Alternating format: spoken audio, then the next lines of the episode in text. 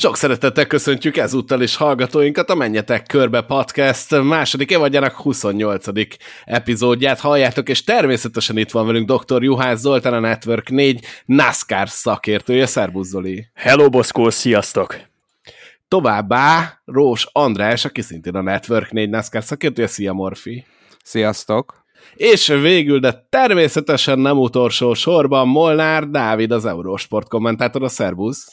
Hello, sziasztok! Én pedig Módos János vagyok, és fantasztikus híreket hoztunk, hiszen ebben a pillanatban kijött a NASCAR naptár. Véletlenül pont úgy időzítettük a podcast felvételét, hogy tudtuk, hogy este 9 órakor fog kijönni, és most 9:40 van, úgyhogy ezt böngészgetjük.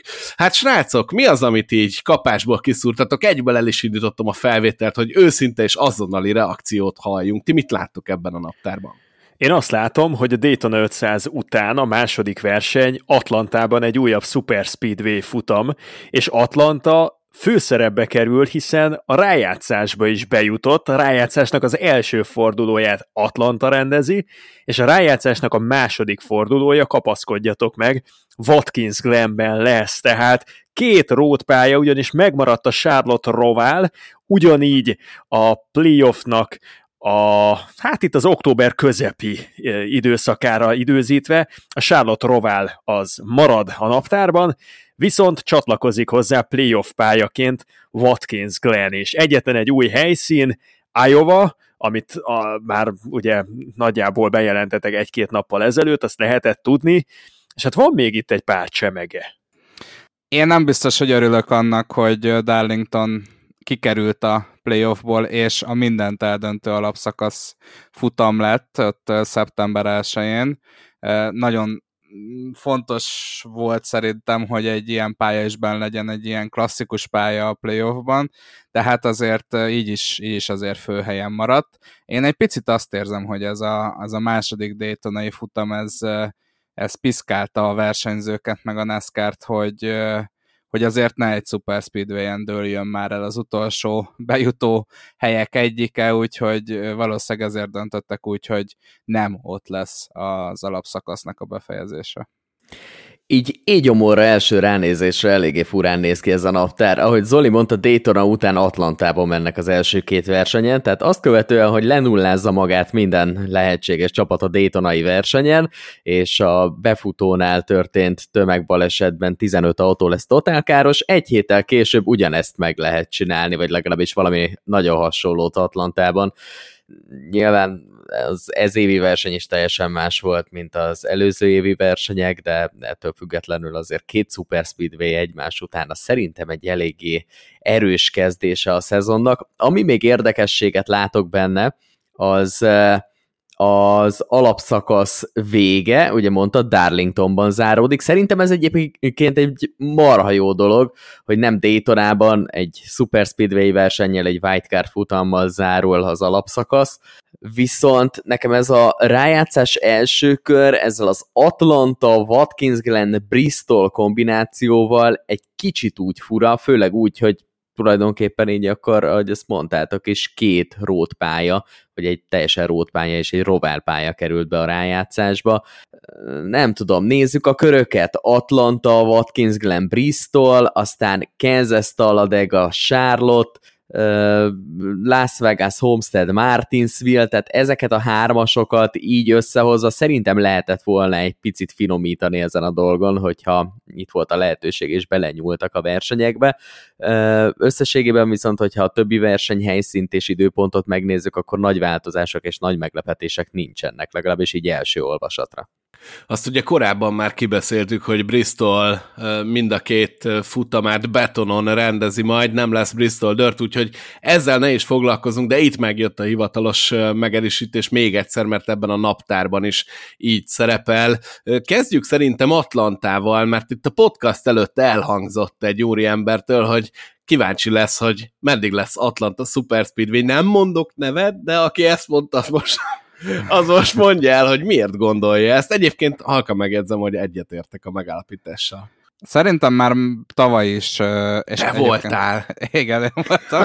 Szerintem már tavaly is annyira eltérő versenyzést láthattunk Atlantában, hogy azért ott az időjárási körülmények sokkal jobban fogják formálni a pályának a tapadását. Ugye Atlanta azért kap hideget-meleget szó szerint, és ráadásul alapból a versenyzők is minél több kört tesznek meg a pályán, annál jobban fog romlani az aszfalt minősége, úgyhogy én nem vagyok biztos benne, hogy annyira super speedway stílusú versenyzést láthatunk majd Atlantában, és hát egy picit ilyen klasszikus feelingem van, mert nagyon kíváncsi leszek, hogy alapvetően február 25-én Atlantában, hát én még azt sem zárom ki, hogy lesz egy jó kis hószünetünk, vagy nem tudom, tehát... Igen, havazás miatt nem nagyon állt még NASCAR versenyek közelmúltban.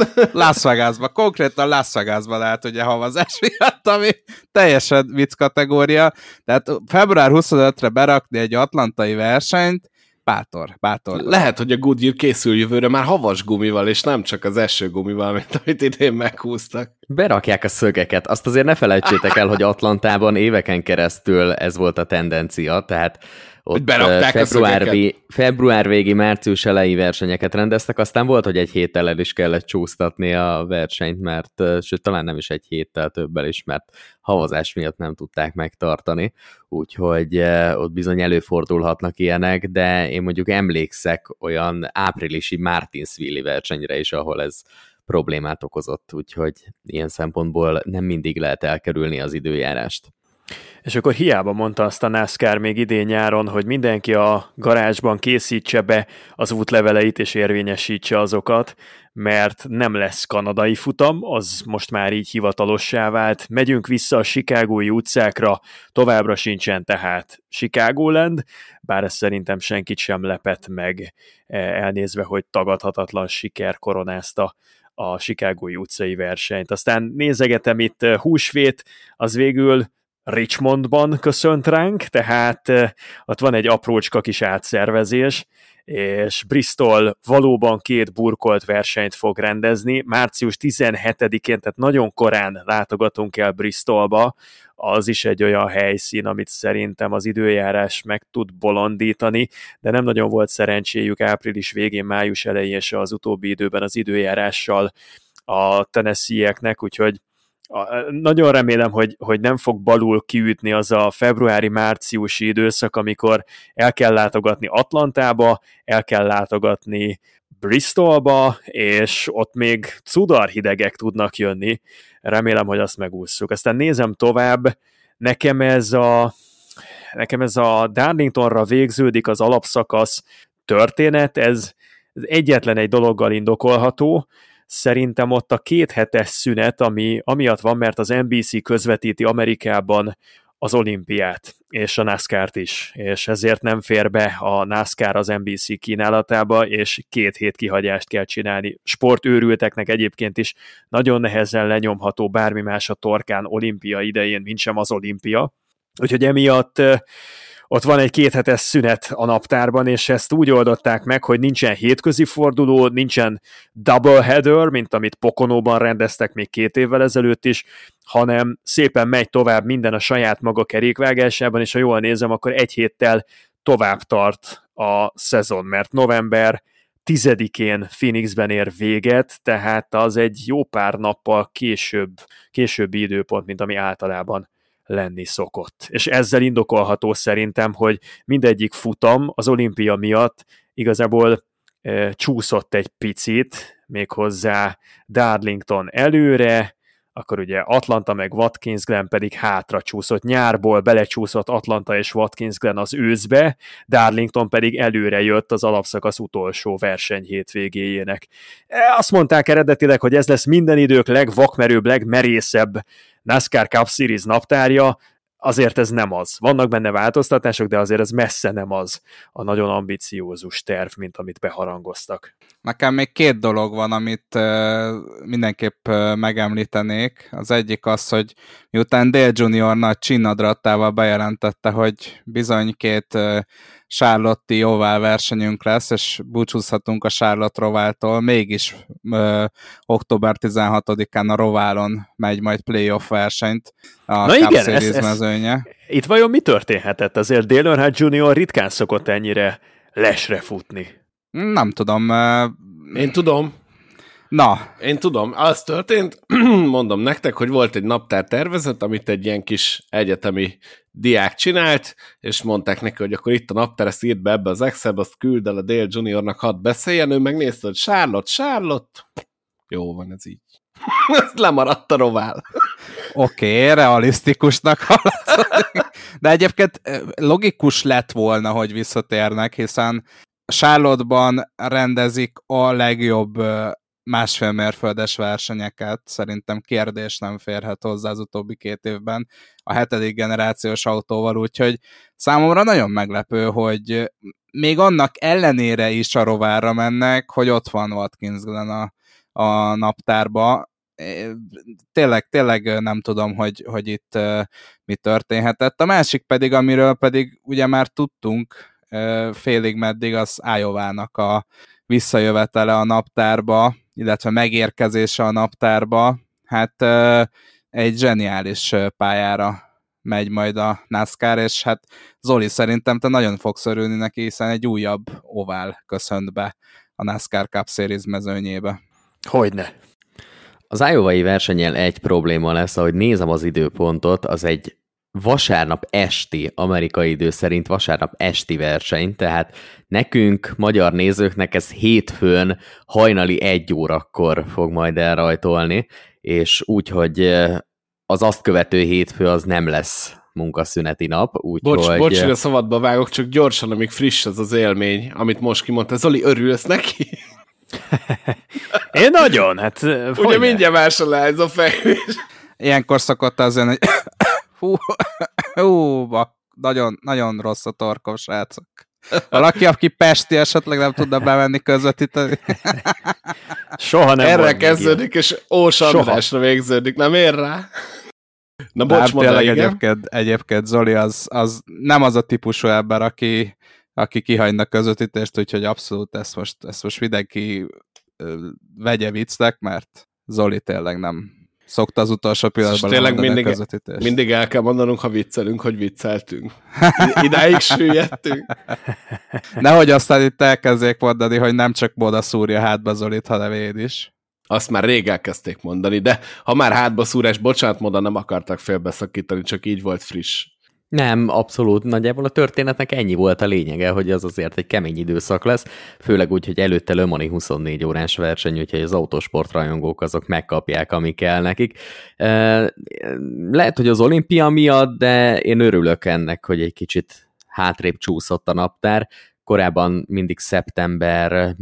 hetében kezdődött a rájátszás, most visszatérünk ehhez. Az, hogy ez az Atlanta, Watkins Glen, Bristol első hármas a rájátszás első körében hogy fog majd sikerülni, egy Super Speedway pálya, egy road pálya és egy rövid ovál, az azért elég rendesen megrostálhatja a dolgokat. Nekem egyébként egyáltalán nem tetszik ez a playoff naptár.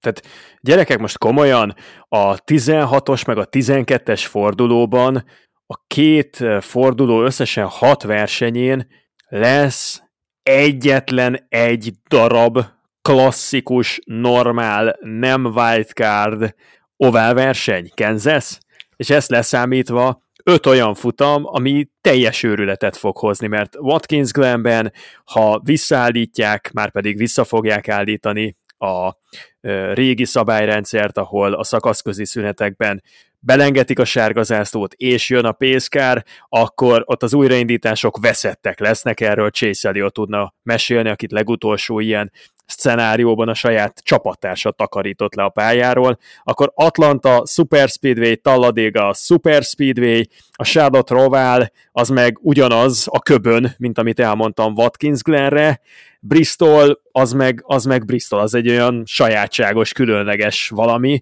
de az igazi, reális erőviszonyokat a 6 versenyből egyedül Kansas tudja szerintem üzenbiztosan megjeleníteni. Biztos, hogy ilyen rájátszást akarunk, ahol Simán előfordulhat, hogy kiesik az alapszakasz bajnok, meg mondjuk a nem tudom, 5 legjobb versenyzőből 4 kieshet bizonyos szerencsétlen körülmények egybeesése esetén. Jó ez nekünk? Én azt szeretném kérdezni, Zoli, hogy a Super Speedway versenyek mikor lettek ilyen wildcard, random futamok? Mindig is azok voltak. Most tudom, hogy mire fogsz jönni, és érzem a hideg fémet megcsillanni ott a hátam mögött, tehát érzem. Én soha nem állítottam, hogy a Super Speedway versenyzés az ne lenne nagy szórású az eredményeiben, és hogy ne lenne benne csomó-csomó variáns, de ezzel együtt azért azt látjuk, hogy nem éppen skill alapú, csak és kizárólag skill alapú a rájátszás első 6 futamából 4 vagy 5. Miket hallok? Hát ezt nem is hiszem el. Morfi, de mit szólsz? Na, ezt nem kell magyarázni. Aki srácok, esetleg nem, most csak annyi, hogy aki esetleg nem tudná, hogy miről beszélgetünk, volt nekünk erről egy óriási vitánk, és megmondom fejből a podcast epizódnak a címét, a nagy Super Speedway vita, azt tessenek meghallgatni, mert ez annak a kicsengése volt. Természetesen egy kicsit megszurkáltam Zolit, de teljesen érthető az akkori és mostani álláspontja és mindenkinek, de hát azért, na, megcsillantottam én is a kést most. Igen, Moda, bocs. Szóval az a helyzet, srácok, hogy ti próbáljátok mindig úgy értelmezni a dolgokat, ahogy a ti szemszögetekből tökéletes érzéseket kelt. Szerintem soha nem mondtuk sem én, sem Zoli, hogy a Super Speedway versenyzésben nem lenne meg egy bizonyos rizikófaktor, és egy kiszámíthatatlanság, de ettől függetlenül az idei versenyek is tökéletesen megmutatták, hogy nem véletlen az, hogy Super Speedway versenyeken is általában azok vannak elől, akik normál versenypályákon is jól szoktak menni. Nézzük meg a talladegai végeredményt, én a mondó vagyok, és térjünk vissza erre a témára. Ne a végeredmény, nézd meg magát az egész versenyt. Csak még egy gondolat az előbb a Zoli által említett dolgokhoz. Itt az első 6 rájátszás versenyhez kapcsolódva lehet, hogy vannak olyan wildcard pályák benne, mint mondjuk Atlanta, Watkins Glen, Talladega, nem feltétlenül mondanám ezeket egyrészt teljes mértékben wildcardnak, másrészt eléggé nehezen lehet védeni azt az álláspontot, hogy ha valaki bajnok szeretne lenni, akkor ezeken a pályatípusokon is jól kell mennie, és nem engedheti meg magának, hogy arra fogja a kiesését, az esetleges kiesését, hogy hopp, belekeveredtem valamibe Atlantában, belekeveredtem valamibe Watkins Glenben, vagy nem megy a Watkins Gleni pálya, sőt, hogyha megnézzük ezeket a hármasokat, azért egy-egy pálya van, sőt, hogyha az első 3-as megnézzük, igazából 2 is, ami a klasszikus pályák közé tartozik, mert Watkins Glenben évek, évtizedek óta mennek a versenyzők, mindenki ismeri, mindenki tudja, hogy egy klasszikus roadpályáról, NASCAR-os roadpályáról van szó, mindenki tudja, hogy ott is jól kell szerepelni, szerintem most már ez 2023-ban, 2024-ben nem igazán lehet megengedni, hogy egy bizonyos pályatípus valakinek ne menjen azok közül, akik bajnok esélyesek szeretnének lenni. Bristolról meg aztán nem is beszélve, hát az egyik legrangosabb versenypálya. Hogyha tovább megyünk, következő kör, Kansas, Charlotte Roval, a Roval azért tartogat magában némi road jelleget, egy kis káosszal vegyítve, ettől függetlenül szerintem a Rovalnak a kaotikus mi voltát, vagy a lehetséges kaotikus mi voltát, azt nem feltétlenül a vonalvezetés, sokkal inkább az ott látott versenyzési stílus, meg ez a szakaszközi sárgazászlózás fogja tönkretenni. Tehát azért vannak olyan pályák itt az első 6-ban és az első 3 körben, ahol eldőlhet, hogy ki az, aki jól megy, és bebizonyosodhat, hogy az alapszakaszbeli esetleges jó szereplés az nem egy véletlen dolog. Nyilván, hogyha rájátszás második felét nézzük, akkor sokkal több a klasszikus pálya, de azt szerintem sokkal megbocsáthatatlanabb bűn lett volna, hogyha mondjuk ezt fordítva szervezik ezt a naptárt, és mondjuk az utolsó 4 versenyben van benne a Charlotte Roval, egy Atlanta, Watkins Glen, bármi hasonló forgatókönyv. Most függetlenül attól, hogy az időjárás az milyen mértékben befolyásolja az ottani versenyrendezési lehetőségeket. Én még egy gyönyörű dolgot szúrtam ki ebbe a naptárba, mégpedig azt, hogy jövőre is, most már így confirmed, fix, hogy North Wilkesboro-ban rendezik az All-Star versenyt. Ugye erre többen is korábban utaltak, jöttek a hírekről, de nekem így a fix, amikor látom itt beírva a naptárba. Ennek örültök, vagy szerintetek nem volt olyan jó az idei All-Star, hogy még egy esélyt kapjon North Wilkesboro? Megmondom őszintén, hogy én lélekben egy picit arra számítottam, hogy esetleg ez a pálya a rendes pontozásos versenyek közt kap helyet, és kapunk egy újabb All-Star helyszínt, de nem ez történt. Mondjuk én itt gondolok például Rockinghamre, nincs a naptárba semmilyen formában. Azt azért ne felejtsük el, hogy ez nem az a North Wilkesboro lesz, amit 2023-ban láthattunk, ugyanis újra fogják burkolni, és szerintem kell egy bemutatóverseny, hogy tapasztalatokat gyűjtsünk, megnézzük, hogyan versenyez ez a kocsi az újra burkolt North Wilkesborón, mielőtt erre rászabadítok egy 3 óra hosszásra kiírt versenyt, ami nem tudom, 600 körös lesz, 700 körös lesz, 800 körös lesz, jó ég tudja. Szóval én nem bánom, hogy először megpróbálkozunk egy All-Starral, és annak a tapasztalataiból indulunk ki, amikor esetleg 2025-re beengedjük ezt a versenyhelyszínt a pontszerzők közé.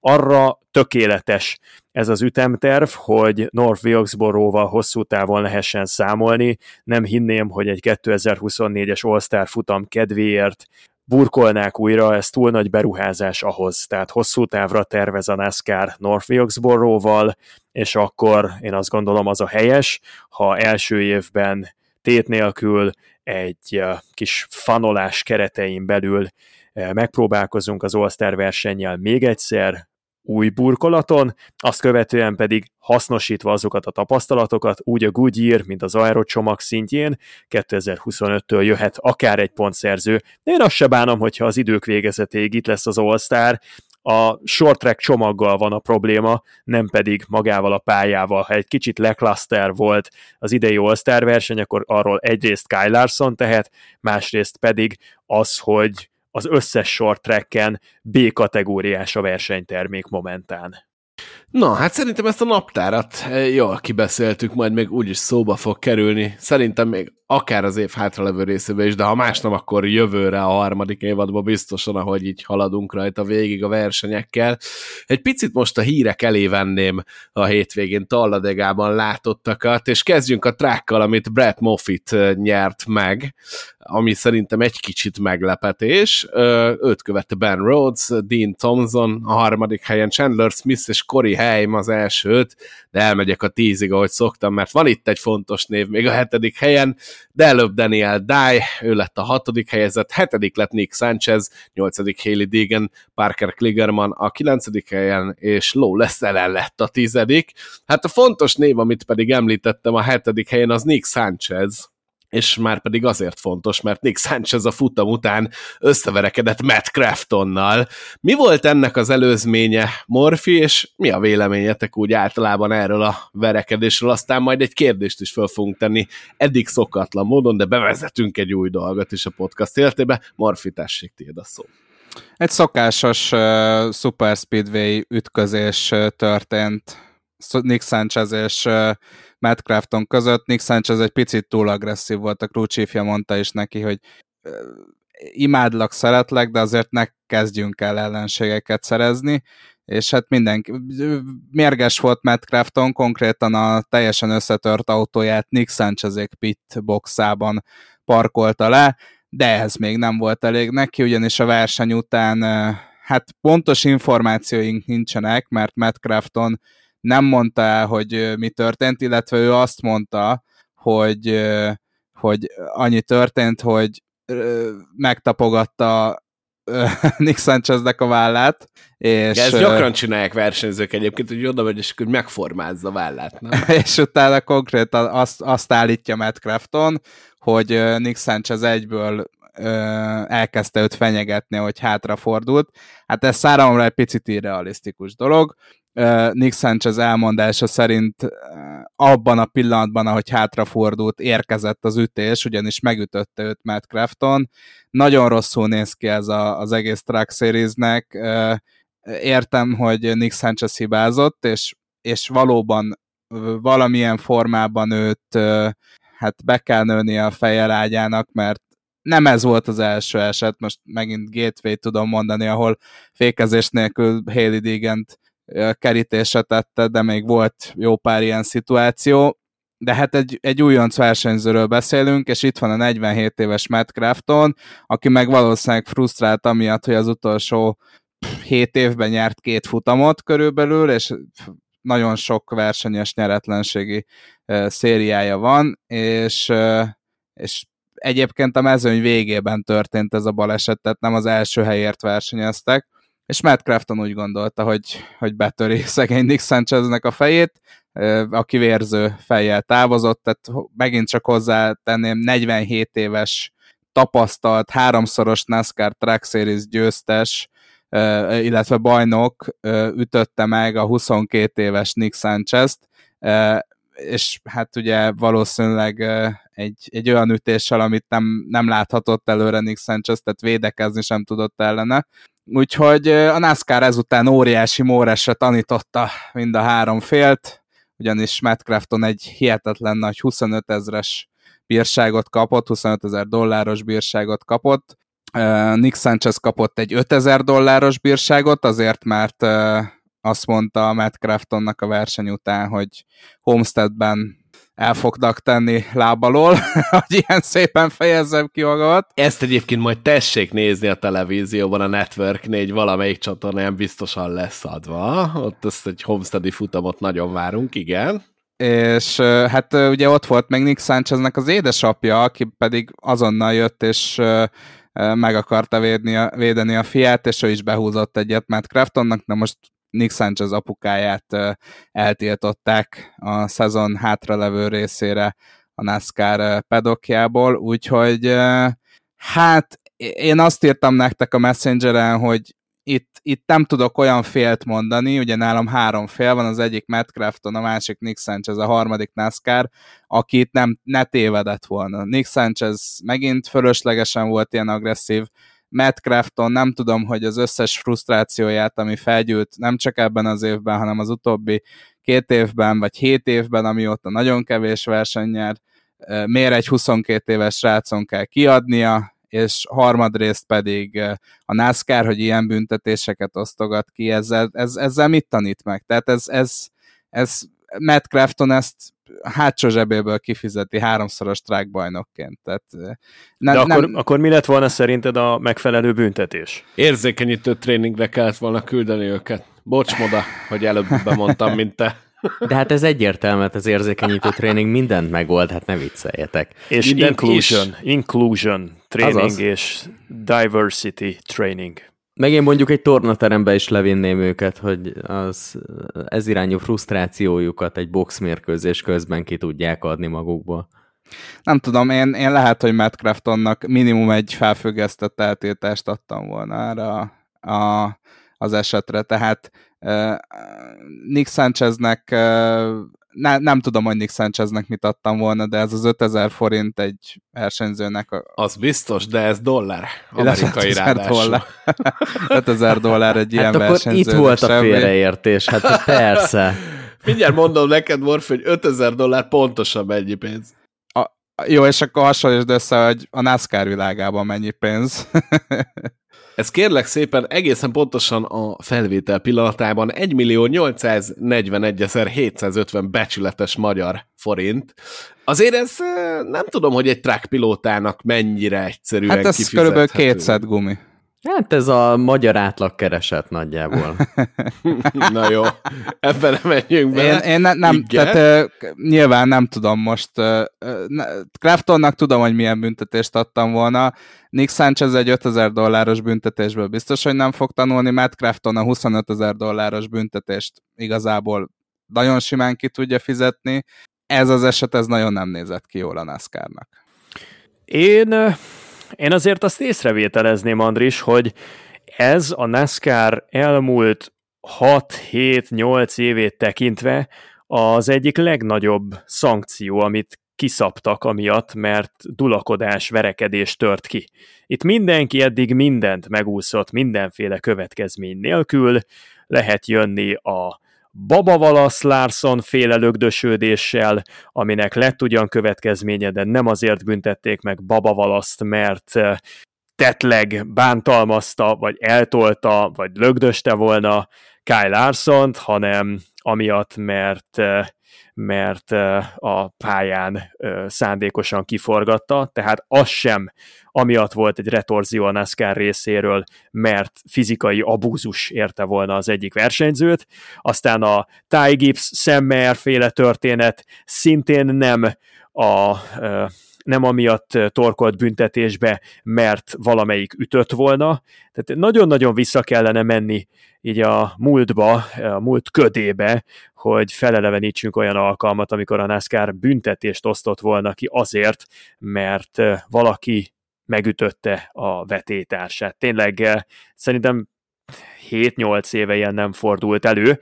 Úgyhogy igenis ez egy előrelépés a NASCAR oldaláról, én is annak vagyok a híve, hogy pénzbüntetéssel kell sújtani őket, és lehet felfüggesztett eltiltással is sújtani őket.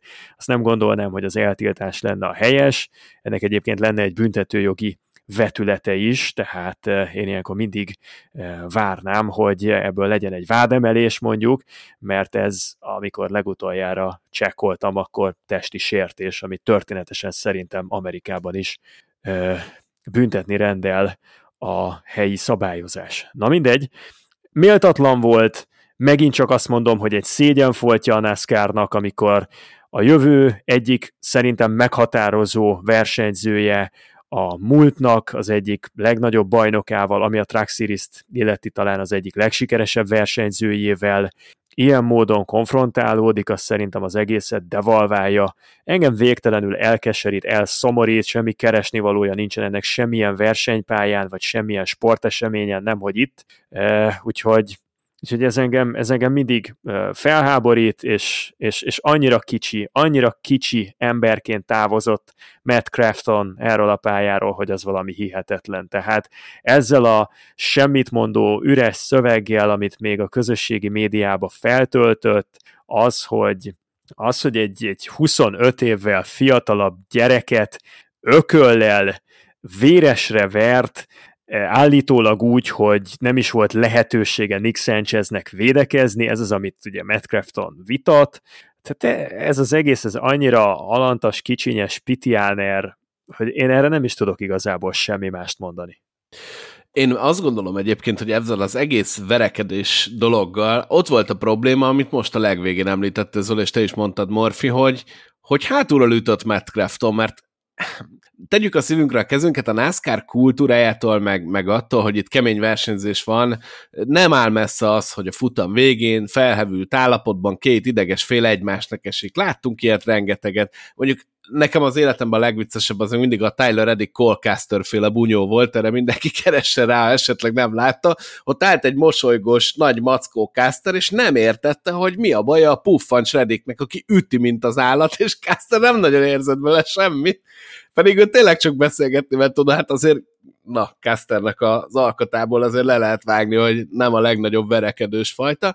Na mindegy, ez csak ilyen mellékág volt. Azért erre keressünk rá, és emlékezzünk vissza Colcaster és John Hunter-i meccsek befutójára, akkor ők is összeverekedtek. Hát már nem nagyon emlékszem, de talán motorsportban volt ez, mikor John Hunter-i meccsek gyakorlatilag lelökte a pályáról, és a fűvön fejezték be ketten a versenyt, és Colcaster pedig mint egy NFL játékos megérkezett John Hunter-i meccsekért. Na ehhez megvan az alkatalátod.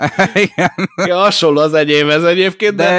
De igen, tehát egy ilyen kis, hogy mondjam, tehát más egy ilyen eset, amikor valaki lögdösödés van, inkább így mondom, meg más, amikor hátulról megfordítasz valakit, és behúzol egyből. Tehát, hogy számomra... ez, de ez a nem szép. Igen, igen. Tehát addig szerintem tök korrekt, ameddig a két fél föláll, és elkezdik szemből mondjuk csépelni egymást mindegyikük a vélt vagy valós sérelmük miatt.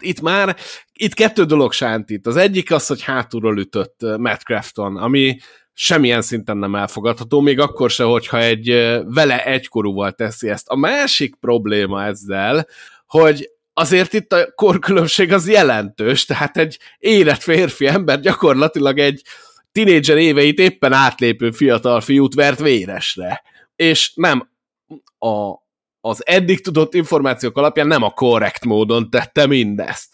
És innentől visszaes nekem a dolog, mert az, hogyha valakik összebalhéznak, összeverekednek, adrenalintól fűtötten, egymásnak estek a futam után, sisakdobálózás van, mindkét fél részéről elcsattan egy jobb horog, azonos korban, ilyen felfűtött érzelmi állapotban szerintem tök jó, hogy ez belefér a NASCAR-ba. A büntetés szerintem itt is azért osztották ki, mert azért valószínűleg kiderült, hogy ez nem volt egy korrekt húzás Craftontól, és inkább az áll az igazsághoz közelebb, amit mások állítanak, hogy hátulról ütött úgy, hogy Nick Sancheznek esélyesen volt védekezni, ez az egyik, a másik szerintem a korkülönbség, mert az biztos, hogy a pályán én úgy láttam, hogy Nick Sanchez hibázott, ez számomra teljesen egyértelmű, de ahogy te is mondtad, Morfi, ez biztos, hogy Craftonnak a több éves frusztráltság már ott van az agyában, és ez dolgozik, és valahogy ezt ki akarta tölteni. Egész egyszerűen az van, hogy Crafton egy picit elveszítette a fonalat, nagyon-nagyon sok tehetség érkezett a Truck Series-be, sokkal nehezebben tud érvényesülni, és egy háromszoros bajnok ezt valószínűleg nem emészti meg olyan könnyen, mint hogy ez egy sima vasárnap legyen a számára. Igen, nálam pont ezért érdemelt volna mondjuk Crafton. Én nem hiszek a pénzbüntetésekbe, tehát szerintem itt... Pedig tényleg kiosztják őket.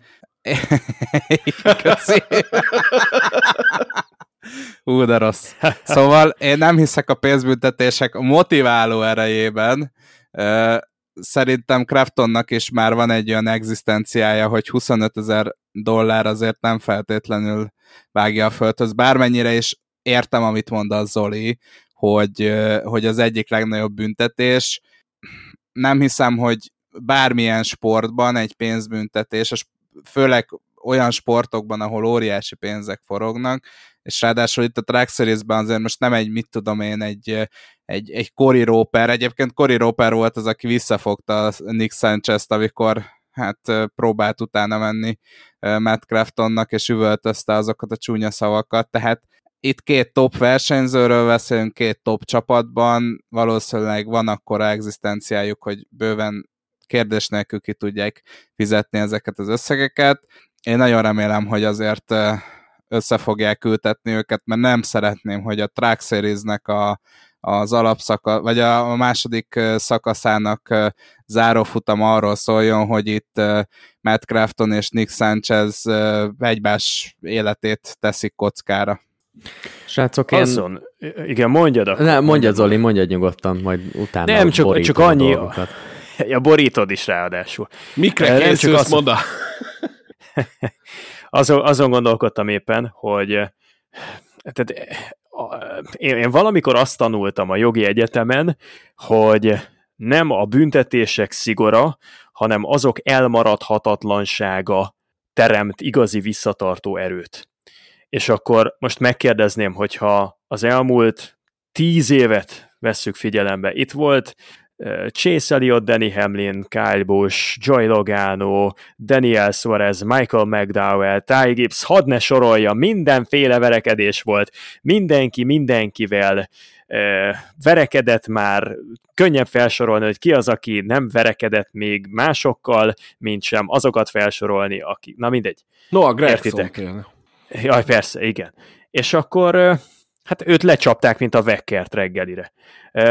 De azon gondolkodtam, tudjátok, hogy ha mondjuk 8 évente egyszer a NASCAR kioszt egy $25,000 büntetést, meg a másiknak is tessék-lássék módon egy $5,000 büntetést, úgyhogy van közte további 12 eset, ami mindenféle szankció nélkül marad, akkor az mégis milyen visszatartó erővel bír. Még ha eltiltották volna Matt Craftont az év hátralévő részére, akkor is van másik 12, ilyen renitens, aki következmények nélkül megúszta az elmúlt években ugyanazt, mint amit Matt Crafton csinált. Tehát ennek semmiféle visszatartó ereje nincsen a jelen formájában, amíg ilyen következetlenek. Másik dolog, és befejeztem, hogy addig, amíg zsigeri félelmet vár el az agresszor, hogy majd legközelebb Nick Sanchez, amikor a pályán oda kerül az ő környezetébe, akkor Matt Crafton abban bízik, hogy ez a jó nagy saller, ez a jó nagy öklös, ez a jó nagy tockos, ez majd ott bevillan Nick Sancheznél, és emiatt nem megy bele, meghátrál, lemenekül, utat enged, teret hagy. Tehát gyerekek, így jó győzni? Ez az, ahogy Matt Crafton 47 évesen még akar esetleg majd, vagy 48, vagy 49 évesen még akar esetleg egy pár versenyt nyerni, ilyen legitimációt akar hagyni maga után. Ez az image, amit ki akar alakítani. Ki akar úgy nyerni, hogy tőled félnek a vetélytársaid, és nem azért, amit a pályán csinálsz, hanem amit a pályán kívül. Ez nekem abszolút nem autóversenyzés. Srácok, én ezzel az egész témával teljes mértékben és semmilyen esetben nem értek egyet.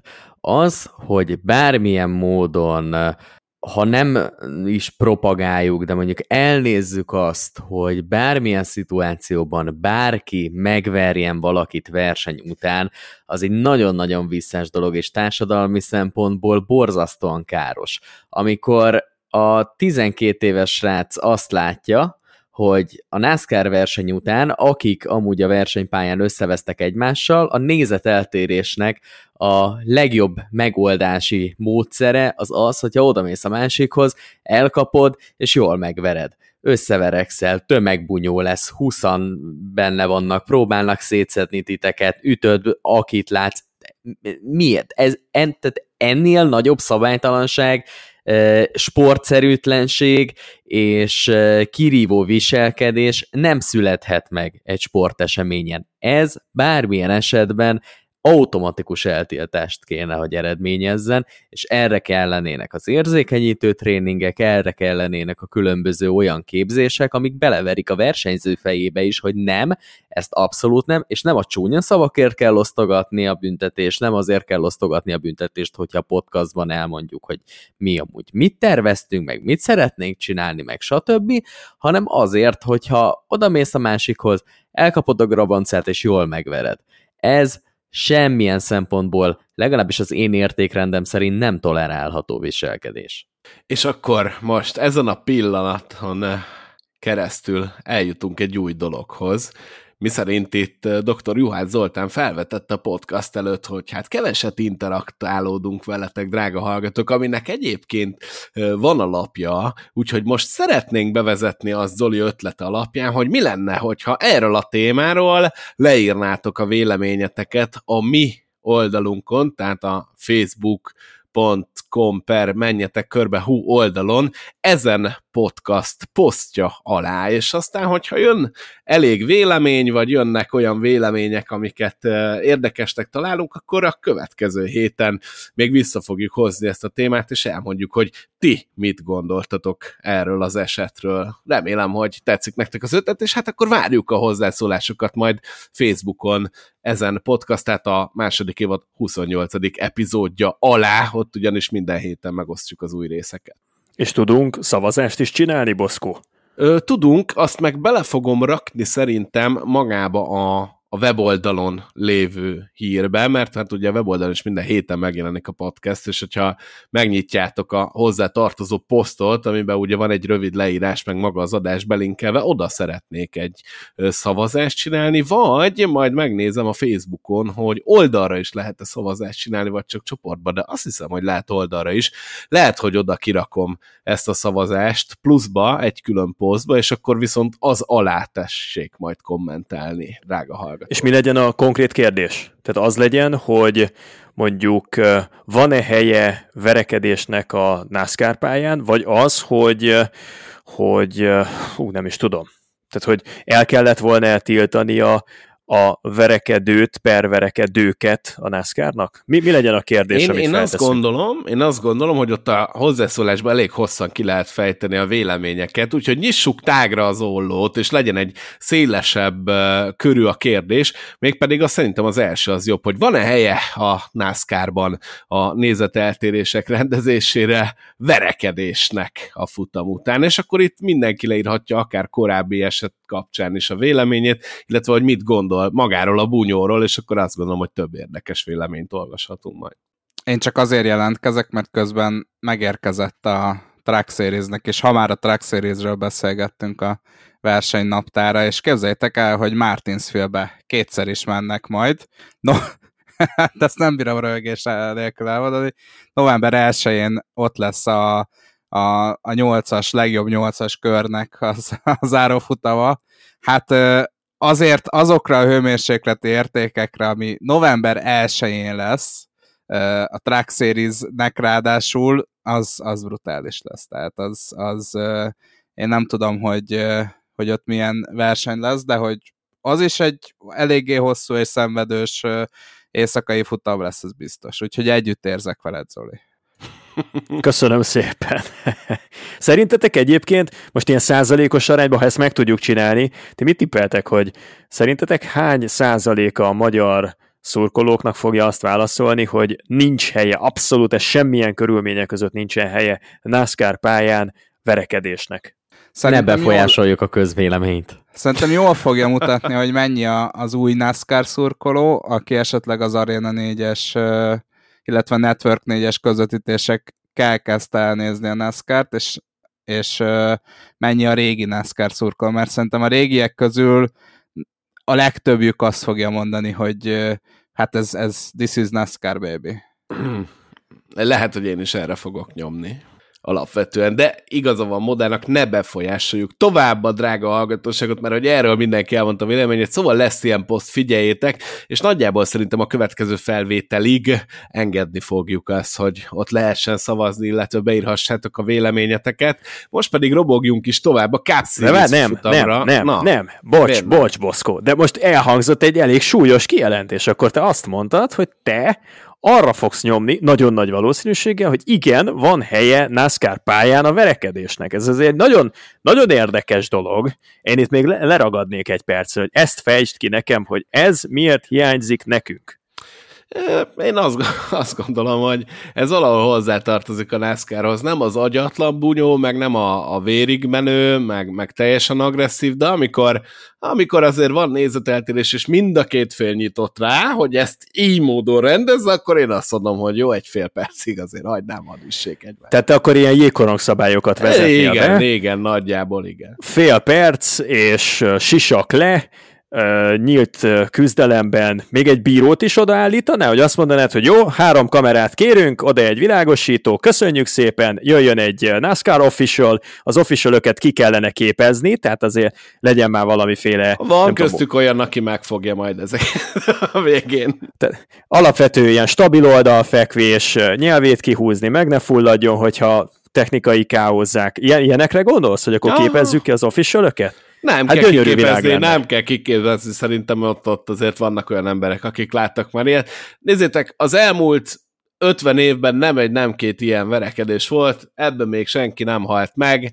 Én szerintem, hogyha mondom még egyszer, mind a két fél nyitott rá, hogy akkor egy-egy tasli süljön el, engem nem zavar. Hogyha az van, hogy az egyik az mondjuk magyaráz, vagy háttalál a másiknak, és onnan kap egy öklöst, na az rohadt nagy büntetés. De amikor mind a ketten ez van, tudjátok, ez a tipikus 3 kérdés, ami elhangzik a verekedés előtt, hogy mi van, ugye ha ez mindkét fél részéről jön, akkor nézzük meg, hogy mi van. És ez kinek fájt, tényleg.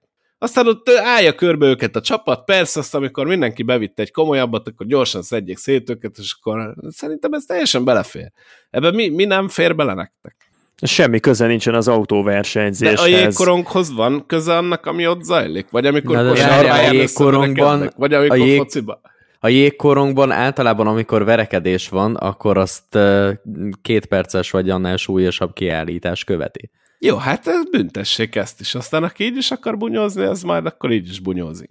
Mondjuk a jégkorongban az a 2 perces kiállítás, aztán az se a világ vége, meg ráadásul úgy szokták kiosztogatni, hogy mindenkinek, tehát hogy mind a két csapat egyre kevesebben van, az kithat meg őszintén. Jó, akkor csak én vagyok az ezek szerint, aki azt mondja, hogy ez devalválja a sportértéket, devalválja a végterméket, elvonja a figyelmet a lényegről, nem arról beszélünk, hogy ki nyerte a trackfutamot, nem arról beszélünk, hogy Brett Moffittnak ez milyen nagy megváltás, talán karrierje egészét is tekintve. Nem ezekről beszélünk, hanem hogy Matt Craftonnál elgurult a gyógyszer, és egy 24 évvel fiatal srácot TK-ozott. Tehát nem te vagy egyetlen, mégis ezen a párton vagyok. Hátulról leütve. Oké, de hogyha szemközt álltak volna... De hogy tudta volna hátulról leütni, mikor a baloldali szemöldöke hasadt fel? Hát átütött a tarkóján hátulról? Nem, de simán tudsz hátulról, oldalról egy horgot bevinni.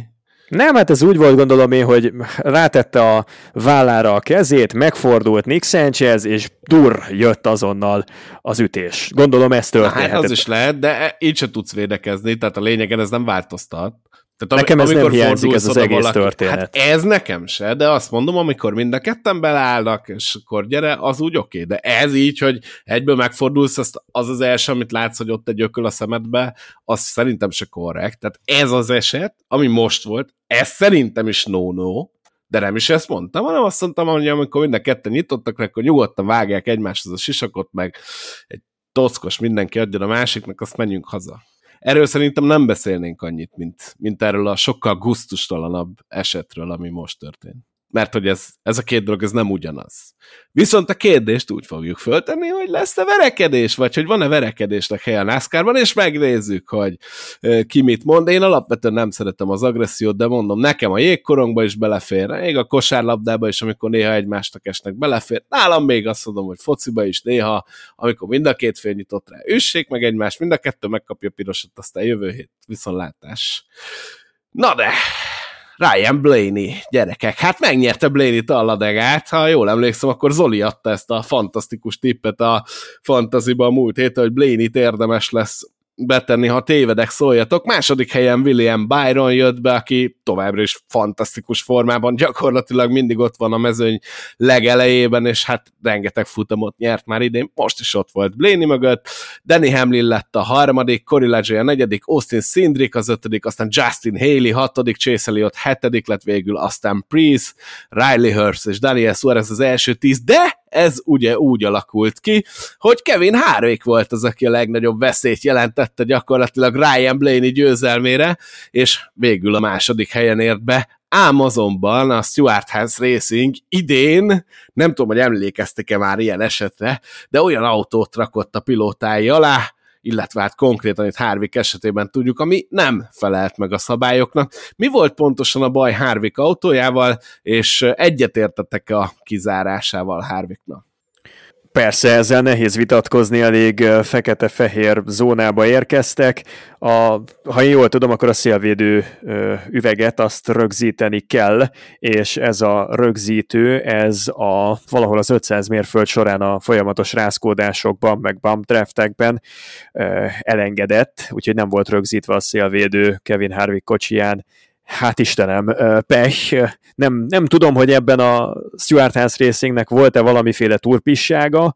Egyelőre én nem olvastam olyat, vagy nem hallottam arról, hogy ezzel előnybe kerültek volna, de javítsatok ki, ha tévedek. Az egyel olcsóbb ragasztóanyagot vették meg szerintem, és azt mondták, hogy majd ez elég. Figyeljetek, én ilyenkor mindig azt szoktam mondani, mert ugye Ronnie Childers kiírta a verseny után, hogy ilyen még sose történt velük, ők mindent tökéletesen csináltak. Oké. És a csapattársaknál már a maradék 35 autón, akkor miért nem történt ez meg? Tehát, hogy értem, hogy vannak buta véletlenek, meg fura véletlenek, de nem csinálhatja a NASCAR azt, hogy hát persze, hát ti nem akartatok rosszat, hát most ez megtörtént, hát most Istenem. Mert be van írva valami a szabályzatról, akkor azt be kell tartani. Nekem ezzel kapcsolatban csak egy gondolatom volt, amikor megláttam ezt a hírt, hogy vajon, hogyha Kevin Harvick megnyeri a versenyt, akkor is kizárják-e? Mert szerintem nem. Szerintem de ez az érdekes kérdés.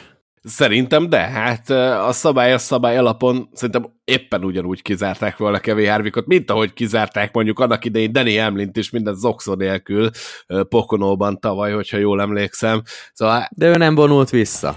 Nem róla szól az egész év, nem őt búcsúztatja mindenki. Nekem ez nagyon alumíniumcsákos elmélet. Szerintem simán ugyanígy kizárták volna, igen. Minden további nélkül. Bízom benne. Tehát ha erre a kérdésre az a válaszunk, hogy nem zárták volna ki Kevin Harvickot, akkor nem kevesebbet állítunk, mint hogy a NASCAR, a sztori, meg a felhajtás, meg a dráma kedvéért a saját legalapvetőbb szabályait is zárójelbe képes tenni, és manipulálja a versenyeknek a végkimenetelét. Zoli, nem mondom, hogy ilyen nem fordult elő a világ történelemben, tehát én is éltem a fantomsárga zászlók, Jacques Debris, meg a hasonló történetek idején, de az, hogy direktben egy futamgyőzelmet valakinek, annak ellenére, hogy észlelnek szabálytalanságot, csak azért, mert úristen, mi lenne a következménye, ebben az új szabályrendszerben én nem tudom, hogy megtörtént volna. Régen ugye az volt a szabály, hogyha ott a helyszínen nem fülelték le, hát akkor így járt, és most is ez a szabály. Nagyon rövid ideig volt arra lehetőség, hogy később kizárjanak valakit a versenyből, de szerencsére már azon túl vagyunk, úgyhogy én ezt nem feltételezem például a NASCAR-ról, mert akkor az egésznek a stabilitása, az objektivitása az oly mértékben kérdőjeleződne meg, ami már azt is maga után vonna, hogy kell ezt nekünk nézni. Volt egyszer egy olyan irányvonal is, nem is olyan rövid időn keresztül, hogy a pályán a néző, aki kilátogat a versenyre, és látja, hogy valaki első helyen ér be, és ünneplik, és győztes, az azzal a tudattal szeretne elmenni, hogy ő a győztest látta, és nem 2-3 órával később szeretne értesülni arról, hogy azt, akit ő egyébként győztesnek tudott, azt kizárták utána. Ennek megfelelően, hogyha szabálytalan volt az autó, akkor pénzbüntetést osztottak, pontokat vontak le, de soha nem zártak ki senkit. Nyilván ez a tavalyi pokonói eset, ez teljes mértékben megváltoztatta ezeket a dolgokat, és mindenki számára nyilvánvalóvá tette azt, hogy adott esetben a NASCAR nyúl ilyen eszközökhöz is, de én ebben az esetben nem vagyok benne biztos, hogy egy ilyen nem túl kirívó szabálytalanság miatt azt a Kevin Harvickot, akit egész évben búcsúztatunk, akinek a kedvéért átdizájnoljuk a pályákat, akit árgus szemmel figyelünk, elvettek volna egy győzelmet tőle. Hogyha emlékeztek Ryan Blaney-nek az All-Star futamon a teljesítményére, és hogy mi lett a verseny vége, mikor még ugye Texasban leemelte ezt a védőhálót az ablakról, és aztán úgy nyerte meg a versenyt, hogy ezt nagyjából utána fogta, ami teljesen szabálytalan, akkor ott a NASCAR idézőjelben megkegyelmezett, én azt gondolom, Ryan Blaney-nek, de ez nem egy pontszerző verseny volt, hanem az All-Star rész, és hogyha ezt fölhozhatom ilyen példának, akkor azt gondolom, hogyha az egy rájátszás futamon lett volna, akkor Ryan Blaney-t is megbünteti a NASCAR. Én szeretném azt hinni, hogy nincs igazad, Moda, és ez nincs ebben a történetben benne, és azt gondolom, hogy a NASCAR próbál úgymond tisztulni, próbál abba az irányba menni, hogy egyértelműbb legyen, hogy átláthatóbb legyen, próbálnak konzisztensebb döntéseket hozni, ami aztán hol sikerül, hol nem. Szerintem ez a NASCAR-ban 2023-ban már bőven nem férne bele, hogy Harvickot csak azért, mert visszavonul, meg forever van a fűre fújva, meg stb.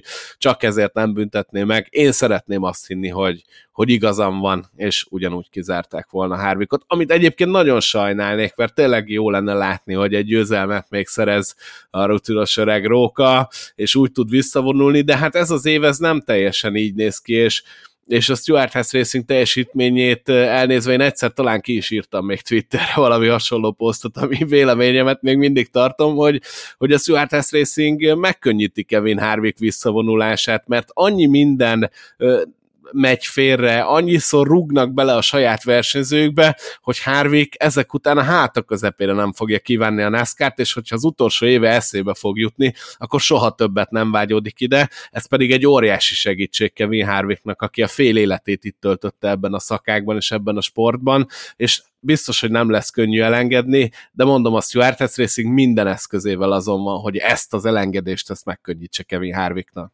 És akkor beszéljünk, én azt gondolom, egy kicsit Ryan Blaney győzelméről, ami hát továbbjutást ért Blaney-nek a rájátszásba, és így, hogy William Byron lett a második, plusz ugye van futamgyőzelme, megvan már a két fix továbbjutunk. Mire számítotok itt majd Charlotte-ban, és mit láttunk Talladegán, hogy élveztétek a versenyt, mennyire tetszett nektek?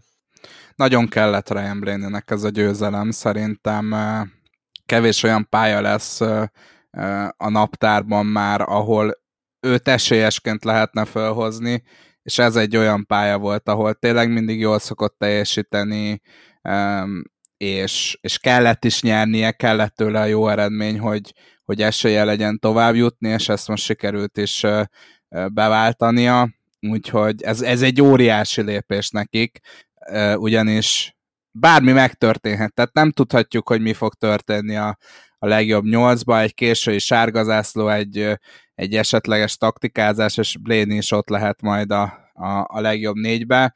Megnyerte ezt a Talladegát, abszolút megérdemelten nyerte meg, és ezzel bebizonyította, hogy korunk egyik legjobb Super Speedway versenyzőjéről beszélünk. Szerintem egy kiváló versenyt hozott Talladega ezúttal is.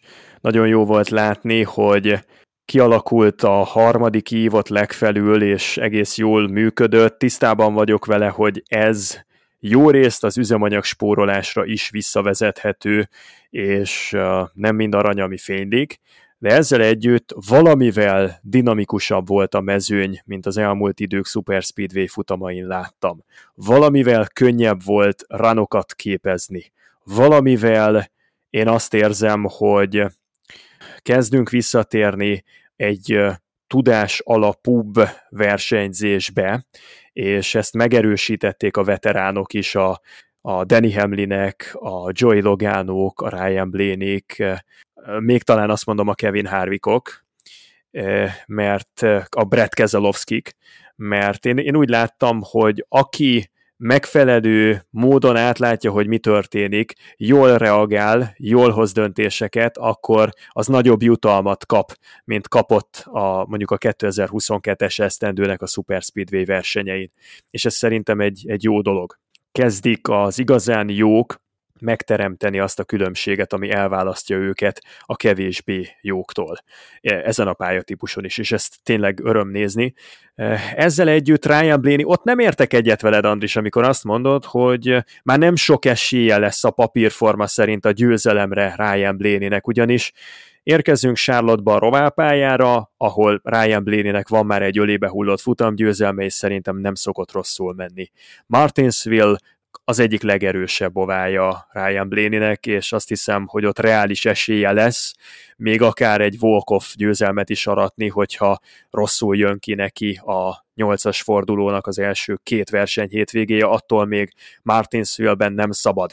Az utolsó pillanatig nem szabad figyelmen kívül hagyni, hogy Ryan Blaney is ott van még a mezőnyben. És aztán, hogyha valahogyan túlélni a 8-as fordulót, akkor Phoenixben elnézve a tavalyi produktumát, amikor ő volt a legerősebb az egész mezőnyben, és azt a futamot azt hiszem neki kellett volna nyernie, ha nem lett volna Joey Logano érdekelt a bajnoki négyes döntőben, azért ott se tudnám leírni Ryan Blaneyt, akkor se, hogyha tagadhatatlan ez a szezonja, gyengébb a Penske-nek a nagy átlagot tekintve, mint volt az előző.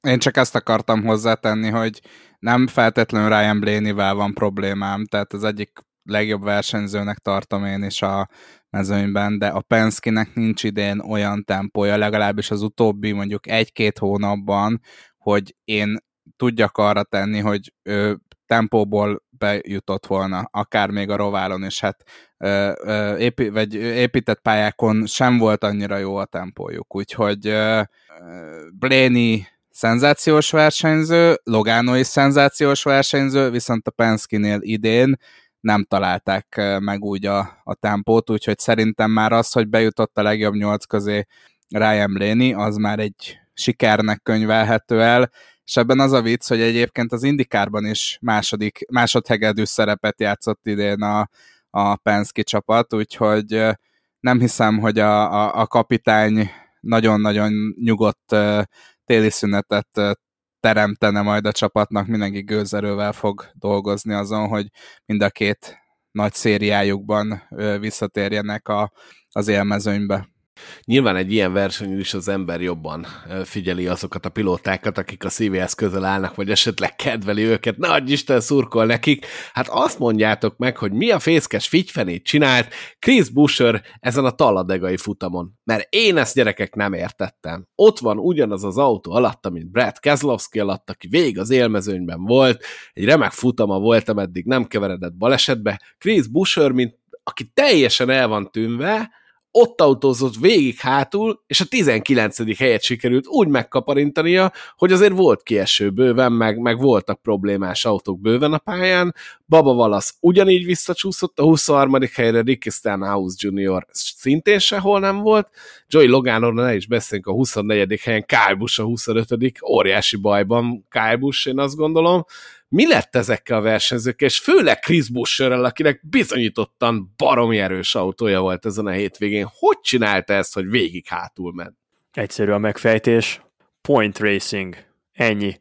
Chris Bueschernek nem volt szabad kockáztatnia, más helyzetben érkeztek meg a rájátszásba, különösen más helyzetben érkeztek meg ide a 12-es fordulóba ő, meg Brad Keselowski. Keselowski elől küzdött, Logánóval sokat tandemezett, sokat kockáztatott, meg is lett a böjtje. Azért hozzá képest Chris Buescher több alapszakasz bónuszpontot hozott a 3 győzelmének köszönhetően, teljesen más stratégiát kellett követnie. Én nem látok benne semmi kivetni valót, Chris Buescher kérte a szép, stabil 20-22 pontot, amit ki lehetett hozni minimális kockázatvállalással ebből a hétvégéből, az neki bőven jó, ha nem történik valami szörnyűség vele a Roválon, ami elnézve az idei ihletett formáját, és elsősorban a road pályákon nyújtott teljesítményét, akkor azért könnyen elkerülhető. Menedzseli a saját sorsát, és öles léptekkel halad a legjobb 8 felé. Jó, megnyugtattál igazából, de engem akkor is nagyon zavart, hogy egy olyan pilóta, aki simán a top 10-be tudna jönni ezzel az autó, az hátul kullog. Főleg a fantasy miatt. Na, egyrészt, másrészt, de erről a fantasyról ezen a héten nem beszélünk, mert nem fog beleférni az adásidőbe, semmi másoka nincsen, csak a ez. Francba. Persze, hogyne. Annyi témák van, gyerekek, itt a naptár, még vannak híreink, és sehol nem tartunk. Bezzeg múlt héten, amikor én betliztem, akkor külön rovatot szenteltél neki. Nem műsorvezető, te! Nem fog most beleférni, higgyétek el, nagyon-nagyon rövid a műsoridő. De nézzünk rá egy kicsit akkor erre a rájátszásra, ugyanis William Byron hát nagyon-nagyon stabilan vezeti a playoff standingset, és tök nyugodtan várhatja a következő fordulót, hiszen győzelmének köszönhetően ott van. Aztán itt van a második helyen Ryan Blaney, aki ugye szintén a győzelme miatt teljesen megnyugodhatott. Denny Hamlin, majdnem azt mondom, hogy betonbiztos helyen van, sőt, Christopher Bell szintén, Chris Bueschernek már azért oda kell tennie magát egy picit a Roválon, de talán ez menni fog. Martin Truex Jr. a 6.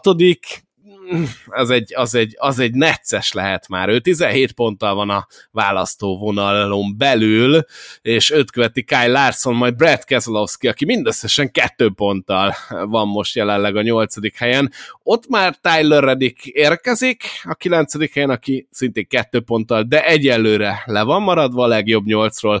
Aztán jön Bubba Wallace 9 pont, Ross Chastain 10 pont, és Kyle Busch óriási bajban 26 pontos hátrányban. Mire számítotok, hogy kinek sikerül majd bejutni a következő körbe, és ki az, akitől búcsút veszünk ezen lista alapján? Én olyan szempontból vitatkoznék veled, hogy Martin Truex Jr. szerintem annyira nem kell, hogy aggódjon, tehát az a 17 pont az eléggé vastagnak tűnik, főleg, hogyha megnézzük, hogy kik vannak mögöttem. Mondjuk én 2 olyan versenyzőt tudok elképzelni, aki nála jobban szerepel. Jó, mondjuk, hogyha Kyle Larson nézzük, akkor 3-at úgy már lehet, hogy egy picit csücskös a történet. Na, ugye, hogy kijön neked is.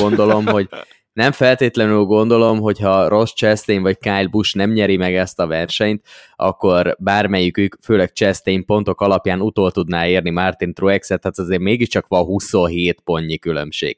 Truexet, Larson Véleményem szerint meg fogja előzni, szerintem jobban fog menni itt a Roválon Larson, de nagyjából ennyi, a 7. helyen be fog kullogni. Csak annyi a kérdés, hogy a 8. helyét Brad Keselowskinak pontok alapján valaki el tudja elvenni, avagy jön-e az utolsó 4 helyezetből egy futamgyőztes. Erre a legnagyobb esélye a jelen pillanatban nem playoff résztvevő versenyzők közül Tyler Reddicknek van, Ross Chastain szintén nem szokott azért rosszul menni a rótpályákon. Márhogy a nem továbbjutásra álló versenyzők közül, mert hogy ők playoff versenyzők csak. Igen, jó. Igen, okay. Igen. Bocsánat, lehet, hogy rosszul fogalmaztam valamit. Mindegy, most már nagyon későn van. 10:11. Szóval szerintem Tyler Reddicknek van a legnagyobb esélye, Ross Chastain oda kopogtathat még, de hogyha a realitásokat nézzük, és azt nézzük, hogy azért rajtuk kívül még csak-csak lesz 34 versenyző a mezőnyben, akkor én azt gondolom, hogy Truex továbbjutását nagy veszély nem fenyegeti, akkor, hogyha nem esik ki, hogyha nem lesz valami olyan technikai problémája, vagy olyan szituációba nem kerül, ami miatt tulajdonképpen nem nagyon szerez pontot. A Larson-féle történet sem billegő, mondom még egyszer, itt szerintem a Keselowski-féle 8. hely az, amiért menni fog a harc, és az, ami még itt nem lett lefutva. Tavaly Larson itt dobta el pont a továbbjutását, mert falnak vágta az 5-ös. Igen, nagyon veszélyes ez a pálya, és hát én szegény Brad Keselowskinak 1% esélyt adok, hogy itt továbbjusson, tehát neki egy stabil top 10-es eredményt kellett volna elhozni a Talladegából ahhoz, hogy itt esetleg a Roválon legyen egy olyan előnye, amivel tovább tud jutni. Nem hiszem, tehát őt én már, ha csak nem történik valami csoda, és nem esnek ki mögötte négyen mindannyian a versenyből, akkor azt gondolom, hogy Brad Keselowski nem fog tovább jutni. Tyler Reddickkel lesz szerintem a legnagyobb nyomás, mert őtől mindenki azt várja, hogy itt, ha nem is nyer, de top 3-ban legyen, és ez a pálya, hogyha egy picit hibázol, akkor nagyon meg tudja bosszulni magát, ahogy már említettétek, meg kell kérdezni erről Kyle Larsont a tavalyi évről. Bubba Wallace-ra én nem merek mondani semmit, tehát az idei évben már annyiszor megcáfolt ő, hogy nem merem azt mondani, hogy nincs esélye, de nyilván nem érkezik meg esélyesként a rovára, nem egy épített pályás menőnek nevezhető. És hát ugye Kyle Busch, akinek ha jól emlékszem, akkor Zoli, te írtad be, hogy talán 2015 Sonoma az utolsó épített pályás győzelme a Cup Series-ben, ami azt jelenti, hogy ezt kéne megismételnie, ha megnézzük a ponthátrányt, akkor ő az a versenyző, aki már csak győzelemmel juthat tovább. Úgyhogy Kyle Busch-t én körülbelül Brad Keselowski szintjére teszem ebben a helyzetben. Úgy lehet összegezni szerintem ezt az egészet, hogy 5 versenyző megy egy kiadó helyért. Mindaddig, amíg nem történik valami elképzelhetetlen baki Bellel, Buescherrel, Truexel, Larsonnal és Hamlinnel, addig ők helyel, közzel, jó eséllyel, egy stabil középmezőnybeli futással bebiztosítják a továbbjutásukat.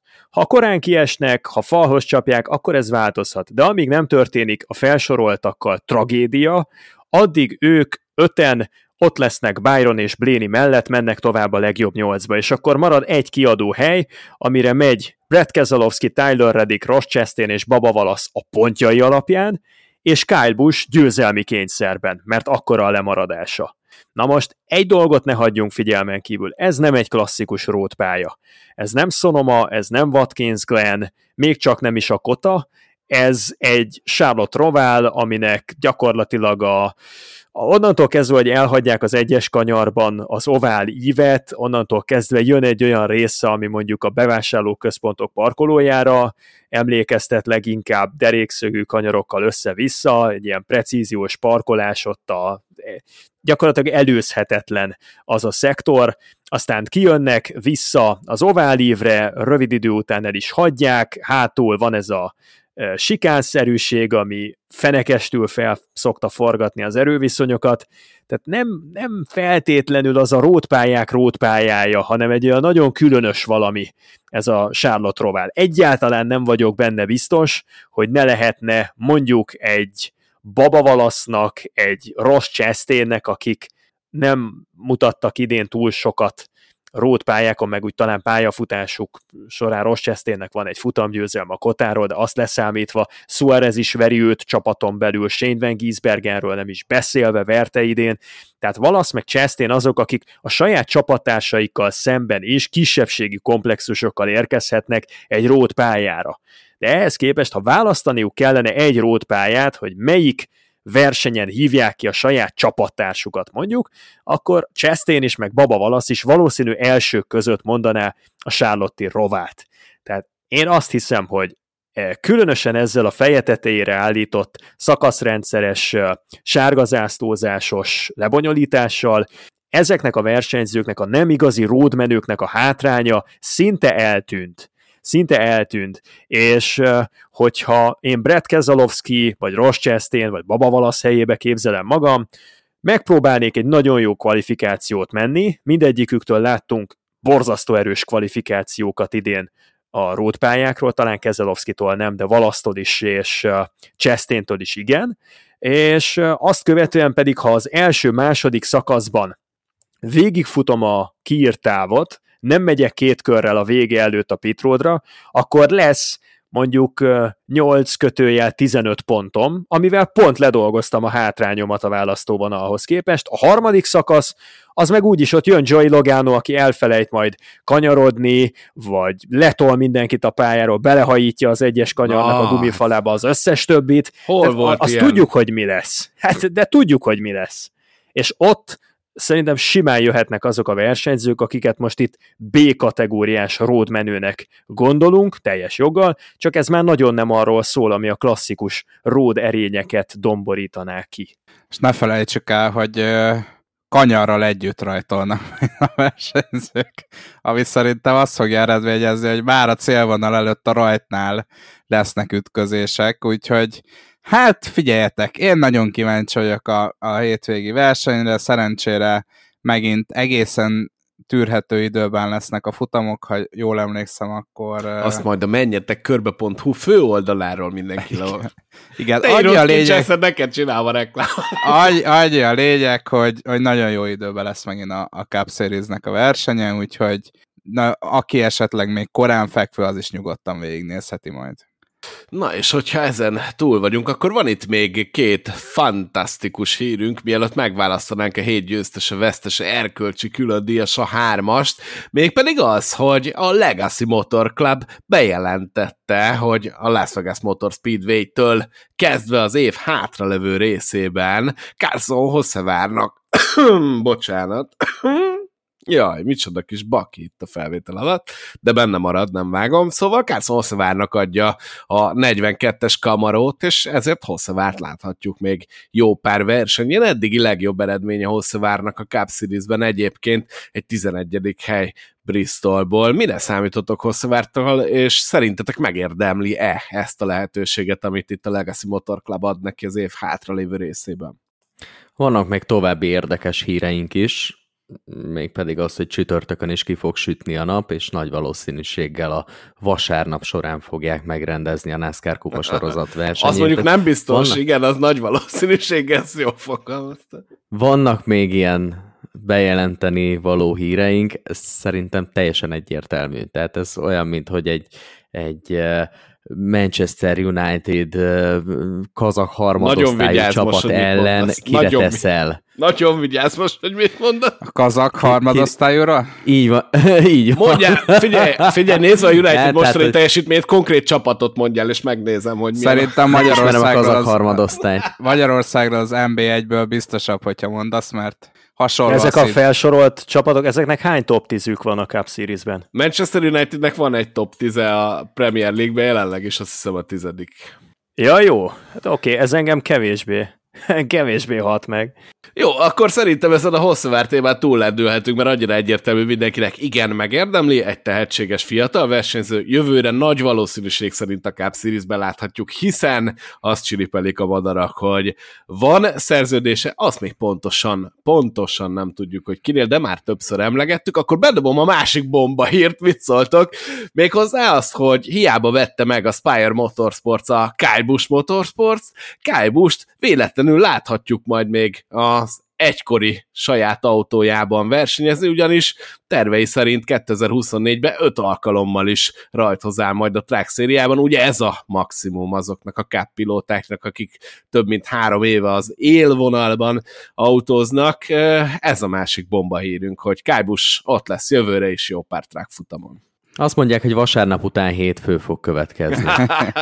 És elméletileg tanácsadói szerepkörben is marad Kyle Busch a Spire Motorsportsnál, és annyi biztos, hogy a Spire legalább 2, de lehet, hogy 3 track csapatot is indít majd, ami azért engem eléggé megnyugtatott, hogy nem olyan szellemben vásárolják majd fel a Kyle Busch Motorsportsot, hogy a track csapatot teljesen bedöntik, és marad a kápos részleg, úgyhogy ennek én nagyon örülök, egy nagyon erős csapatra számítok, szerintem itt fog menni majd Shane Fungisbergen jó pár versenyt a jövő évben, úgyhogy hát izgatottan várom, egy picit kevésbé vagyok borulától, mint amikor kijött ez a hír, hogy felvásárolták a KBM-et.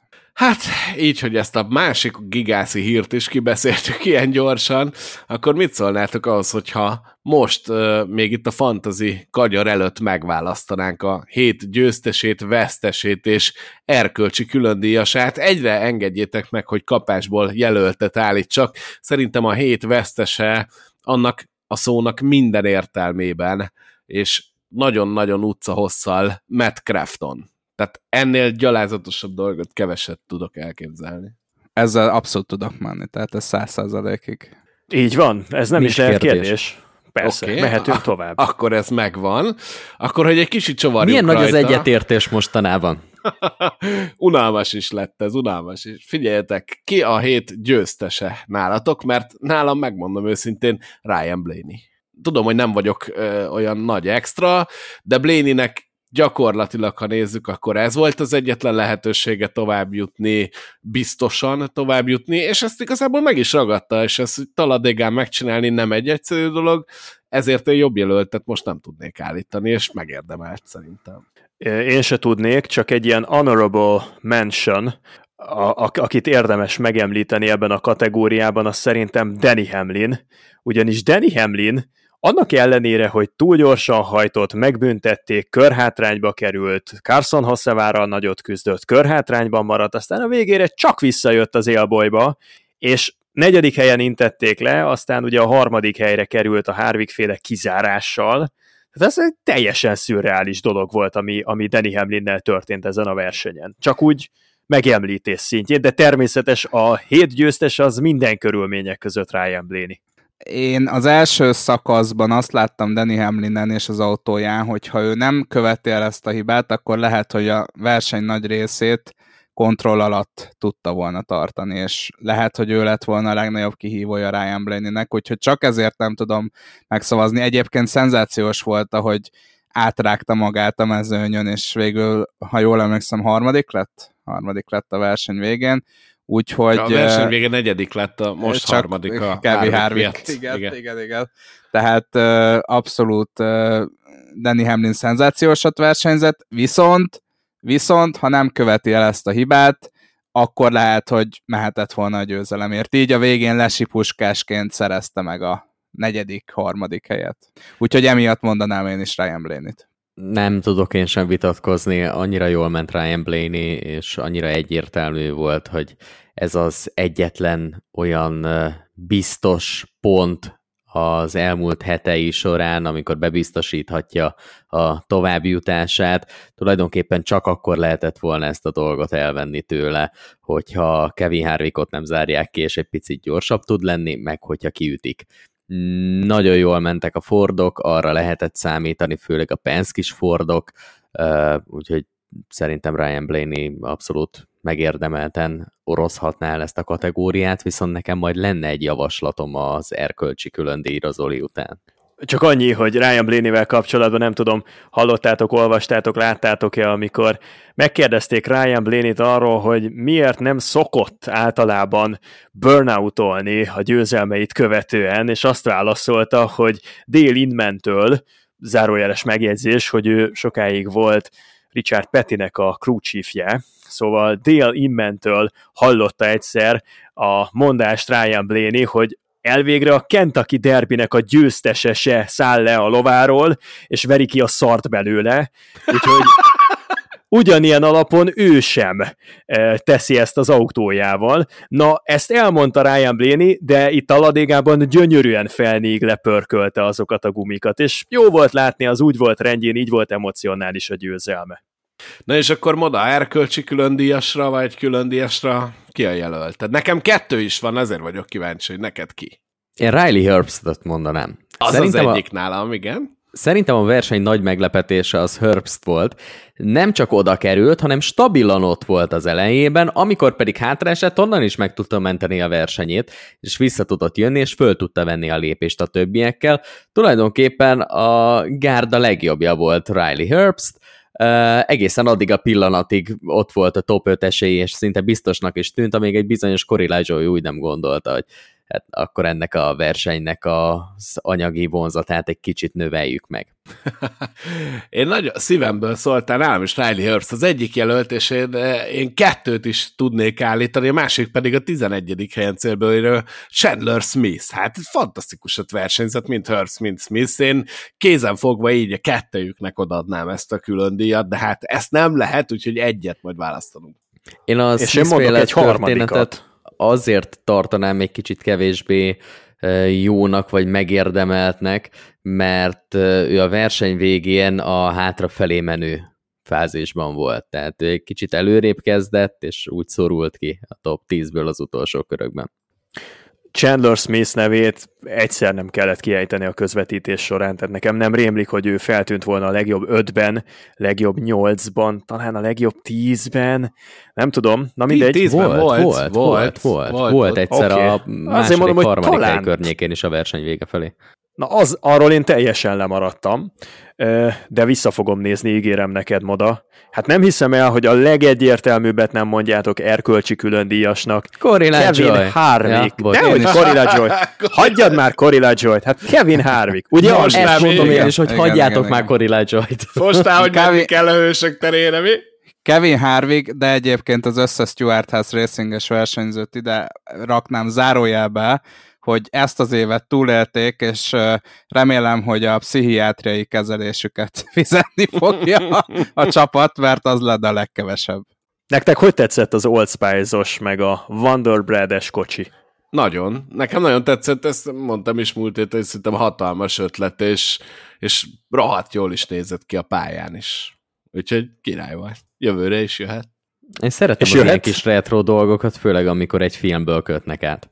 És jöhet Kevin Harvick is akkor, mint erkölcsi külön díjas, az ember, aki mindent tökéletesen csinált, és azon múlott, hogy Riley Herbst egy picit elmaradt mögüle, meg a belső íven William Byron óriásit dolgozott Ryan Blaneynek, és talán csak ennyi múlott, nem volt szerencséje Kevin Harvicknak, de borzasztóan megérdemelte volna azt az vélhetően utolsó futamgyőzelmet. Nem tudom, most, amikor a történelem során talán utoljára választhatnánk meg valami pozitívra Kevin Harvickot, akkor nem tudom most elengedni ezt a fixa ideámat, hogy őrá kell szavazni. Ilyenkor viszont nekem az eszembe jut, hogy kizárták egy olyan banális hiba miatt, ami inkább a nevetség tárgyává teszi. Akkor legyen a Stewart House Racing az erkölcsi különből.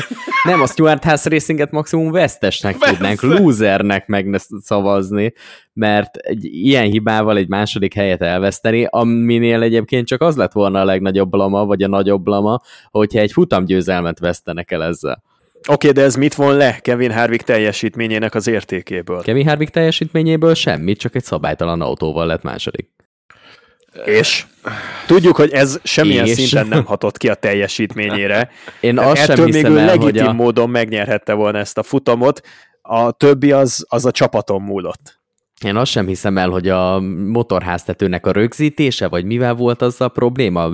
Szélvédő, a szélvédőnek a rögzítése. De nem, még korábban a szezon elején volt a hendikmotorsportnál ilyen probléma. Ja, ott azok a kis légterelő elemek. A kis szellőző rácsok, igen, amik igen, a motorháztetőn vannak.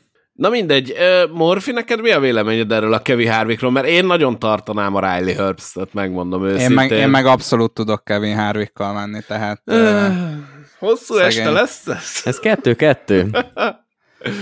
Én is sajnálom Kevin Harvickot, én is szeretem Kevin Harvickot, tök jó lett volna, de nem nyerte meg. Riley Herbst meg idejön, értitek, azért küzd, hogy valamit tudjon csinálni a karrierjével egy csomó pénzzel, és bejön jó, a top 10-be, és végig ott van az elejébe.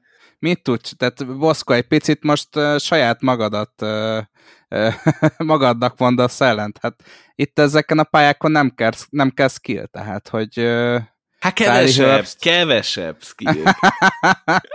Figyelj, én továbbra is Kevin Harvickot mondom, mert tényleg tökéletesen csinált mindent, és erre a csapat már megint egy Stewart-Haas Racing-es versenyzőnek keresztbe tesz, úgyhogy szegény Kevin Harvick utolsó szezonjában még egy második helyet se tud felírni a táblára.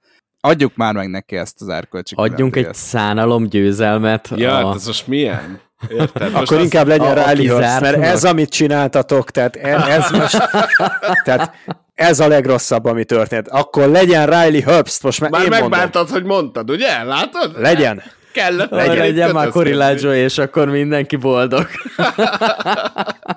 Jó, én nem engedek Riley Herbstra, de tényleg szeretem Harvickot, ezt most nem tudom odaadni szívből, tényleg. Riley Herbst, legyen neked karácsony. Riley Herbst, na végre. És boldog új év. A múlt héten úgyis nagyon megharagudtam rátok, mert amit bedobtam, azt azonnal szétszincáltátok, fölgyújtottátok, széttéttétek, és mondtatok egy tök harmadikat. Úgyhogy most legyen Riley Herbst. Úgyhogy az erkölcsi különdíjas Riley Herbst, és hát sajnos műsorunk végére értünk, nagyon-nagyon kevés időnk maradt, éppen hogy csak el tudjuk mondani a múlt heti fantasy eredményeket, de szívből gratulálunk Juhász Tamásnak, aki 216 ponttal megnyerte a talladegai fordulót, Nimble 23, 213 ponttal lett a második, It's Pisti pedig 212 ponttal a harmadik helyet szerezte meg. Gratulálunk, sajnos nincs arra időnk, hogy most végig mazsolázzuk mindegyikünk eredményét, és jövő hétre, ugye, illetve dehogy jövő hétre, hát erre a hétre Charlotte Rovalra mondjatok kérlek tippeket, hogy szerintetek ki lesz a jó fantazis, és mielőtt ezt megtennétek, én egyet elmarnék, bár nem hiszem, hogy annyira népszerű leszek ezzel, de én azt gondolom, hogy Tyler Reddicknek nagyon-nagyon mennie kell, és szerintem rengeteg pontot össze fog szedni ezen a hétvégén, és remekül fog versenyezni, mert neki tényleg ezen az egy futamon múlik, hogy bejut-e, és azért láttuk Tyler Reddicket, hogy mit tud művelni egy roadpályán, még akkor is, hogyha ez nem egy klasszikus roadpálya, értem, hogy ez nem kota, de szerintem Tyler Reddick igenis oda fogja tenni magát, és nem hiszem, hogy rosszul jár az, akinek benne lesz a fantáziában. Ha már elmartad előlem Tyler Reddicket, mert szerintem a legnagyobb bónuszpik olyan szempontból, hogy én szerintem egyszer használtam eddig a rájátszás eddigi versenyein, akkor én bemondanék egy újabb olyan versenyzőt, akinek futamgyőzelem kéne ahhoz, hogy mehessen tovább, Kyle Busch.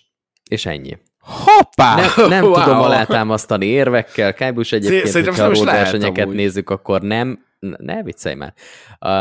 Akkor... Én nem vicceljek, érted? Igen?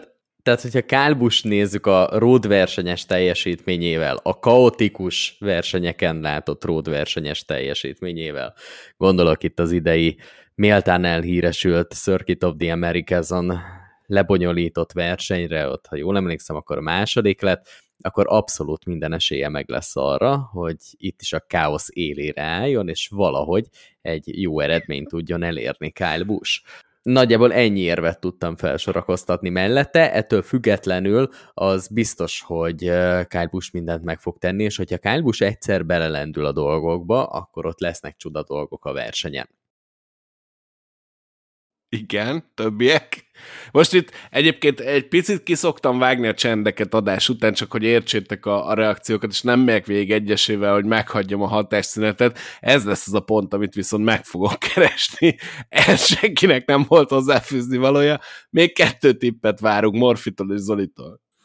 Én mondok egy Chase Elliotot ezúttal. Kötve hiszem, hogy bárkinek is gondja lenne, hogy Chase Elliotot már túl sokszor használta volna, úgyhogy jó arra, hogyha az ember kicsit mentesíteni szeretné a Martin Truex-eit, a Denny Hamlin-jeit, a William Byron-jait, akkor Chase Elliott szerintem most be tud figyelni sok kezdőcsapatba. 7-szeres roadpályás győztes, igaz, mindet a korábbi generációs autókkal aratta, ezzel együtt azt hiszem, hogy fő favoritok között lesz, a Hendrick Motorsports ritkán hibázik, biztos, hogy bivaj erős kocsit tudnak alápakolni, a 9-es érdekelt a tulajdonosi pontversenyben, tehát ez financiálisan sem mindegy, Elliottnak a marketing ereje, főleg ott Charlotte környékén az azért meghatározó, és természetesen volt már bőven ebben a szezonban jó szereplése Chase Elliottnak erről a pályatípusról. Azt hiszem, hogy Watkins Glen egyedül, ahol nem fért be a legjobb 5-be, de jól szokott menni a hasonló pályákon. Nem látom be, hogy miért ne tartozna ezúttal is oda az elitbe. Úgyhogy Chase Elliott nálam megingathatatlanul benne lesz a fantazimban, hozzátéve, hogy nagyon kell figyelni a roadpályákon az időmérőedzést, illetve a szabad edzést, mert az szerintem minden előzetes várakozást könnyűszerrel felül tud írni, és nem tévedek talán nagyot, ha azt gondolom, hogy roadpályákon a legmeghatározóbb, hogy mit látunk a szombati napokon és az edzéseken. Akkor én gyorsan eldarálom, hogy Michael McDowell-t mondanám, ugyanis ha valaki biztosra akar menni, és egy biztos pontot akarra tenni a fantasy csapatába, az Michael McDowell lesz, ugyanis az utolsó 10 road course-os épített pályás versenyét a top 10-ből 7-et a top 10-ben fejezett be, úgyhogy Michael McDowell szerintem ezen a hétvégén sem lehet majd nagyon mellélőni. Csak egy hozzáfűzni való még az én Kyle Busch féle tippemhez, most gyorsan megnéztem, tavaly 3. volt. Na, akkor megvan végre egy indok. Na majd figyeljétek meg. Erre kocsit házat rá, Kyle Busch megnyeri. Imádom, hogy Moda egyre jobban megy bele. Figyelj, Moda, láttuk, hogy ott egyensúlyozol a szikla szélén. Direkt nem lökött le senki, te mégis ugrasz. Ezt mondom. Srácok, én nagyon várom már a jövő heti podcastunkat. Nézzük meg, hogy mit tudunk még kihúzni Modából, de most gyorsan, srácok. Mondj még egyet. De én mondok egyet, ami meg lerontja ezt a várakozást. Olyat szabad? Vagy most meghagyjuk a fanfárokat is. Most ünnepnap van. Most ünnepnap van? Tényleg? Ó, pedig annyira challenge-eltem volna ezt a hívást most nálad. Mindjárt.